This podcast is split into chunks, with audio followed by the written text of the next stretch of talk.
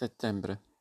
Accade in un giorno di settembre che tre personaggi si accorgono che la vita in cui si ritrovano non è quella che sognavano, che la felicità è un'idea lontana, ma forse ancora possibile.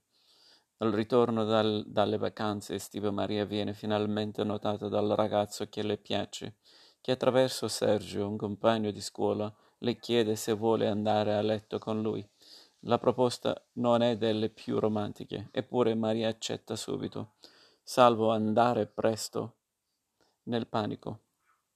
Sergio si offre di aiutarla e insieme trascorrono un intero pomeriggio, scoprendosi per la prima volta complici.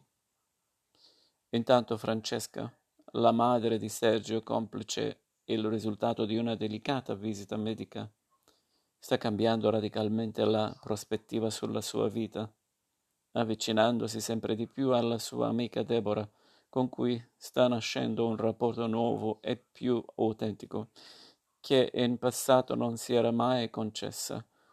Conf- lo confessa una sera al suo medico Guglielmo, incontrato per caso in un bar, che da quando la moglie l'ha lasciato vive come bloccato in una bolla di apatia in cui l'unico contatto reale sembra essere quello con Anna, una giovane prostituta che frequenta regolarmente, pragmatica e diretta, che nonostante le difficoltà della vita ha conservato la voglia di sognare.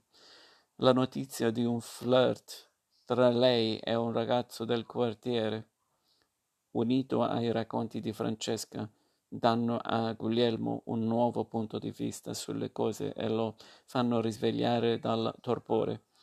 Per la prima volta si scopre vivo e in grado di dare un'altra direzione alla sua vita.